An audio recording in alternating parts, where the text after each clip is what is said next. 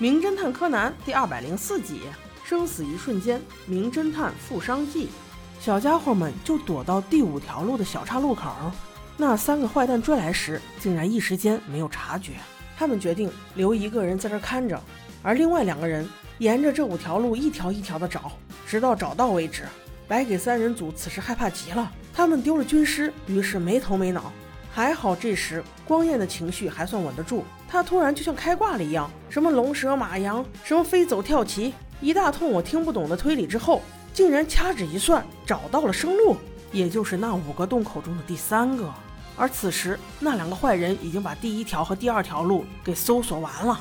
当他们回来重聚时，步美想了个好点子，他找到了几块小石子，朝那些人丢了过去。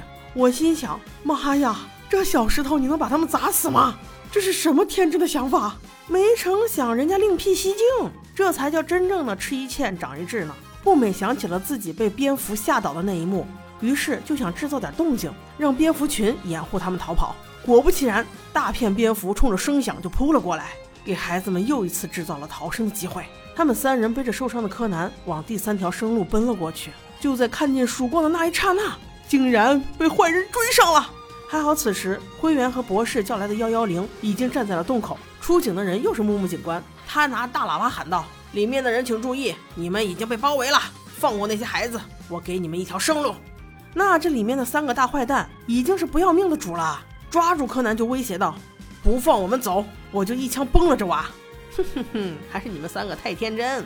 因为这时柯南突然醒了，正用麻醉针对着他们。噗的一下，这回睡倒的就不是小五郎喽，而是你这个大坏蛋。随后，警官们抓住机会，用最快的速度将坏人们绳之于法。而小柯南终于获救了。不过，当他躺在医院时，再一次迎来了紧急情况：偌大一个医院竟然没有血了。我说你们是故意的吧？怎么可能出现这种情况？而且一个小孩子他能用多少？不过此时小兰挺身而出，因为她心里断定此人必是新一，所以直接给护士说道：“护士小姐，请你用我的血，因为我们两个是同一种血型。”小节版的小兰有些神经。躺在病床上的柯南听到这话，他心下已经认定小兰必然已经知道他就是工藤新一。当然，这一幕也深深地烙在了灰原的眼睛中。此时，灰原哀的表情让我觉得十分诡异，那分明就是不甘中透着酸楚。对，没错，他吃醋了。他可能此时心想：为什么救新一的不是我？在这里，我终于确定灰原哀一定是暗恋柯南的，也就是说，雪莉对新一日久生情了。可能有很多小宝宝认为他们两个应该最配，毕竟同病相怜嘛。但是小杰不敢苟同，也希望不喜的人勿喷。我觉得工藤新一无论是大是小，无论是一年还是十年，或是更久，他都只属于小兰一个人。如果他俩都不成，那工藤新一就是渣男，我绝对果断弃剧。不过话又说回来，这种事情是不会发生的。好，我们继续。十日后，柯南的伤情大好，醒来之后眼中只有一人，那就是趴在他身边已经睡着了的小兰。此时小杰心里多有感慨。如果能有一个终身值得你守护的人，即使他不能长大，那又能怎样呢？也许此刻小兰真的是幸福的吧。柯南线下已经确定，小兰毕竟是知道实情了，只是他不明白为什么小兰不再质问他。此时原子来探病，对小兰说：“不好意思，他的手扭了，不能在关键时刻演骑士了，只能让新出医生从头演到尾了。”柯南一听，顿时心里不爽。原子又接着道：“小兰，难道你没请工藤新一吗？”那小子已经消失很久了耶！小兰却微笑道：“哎呀，那都不重要了，只要柯南来就好了呀。”然后就用含情脉脉的眼神看着柯南。柯南也是回应道：“嗯。”原子瞬间就被撒狗粮了。我说：“你俩，小兰，你该不会移情别恋，看上这小子了吧？” 原子姐姐，你说对了。就在此时，新一的老朋友，也就是小杰最喜欢的那位，也来看他了。服部和荷叶他俩在人家病房里也不消停，为了给病人送什么花争吵了起来。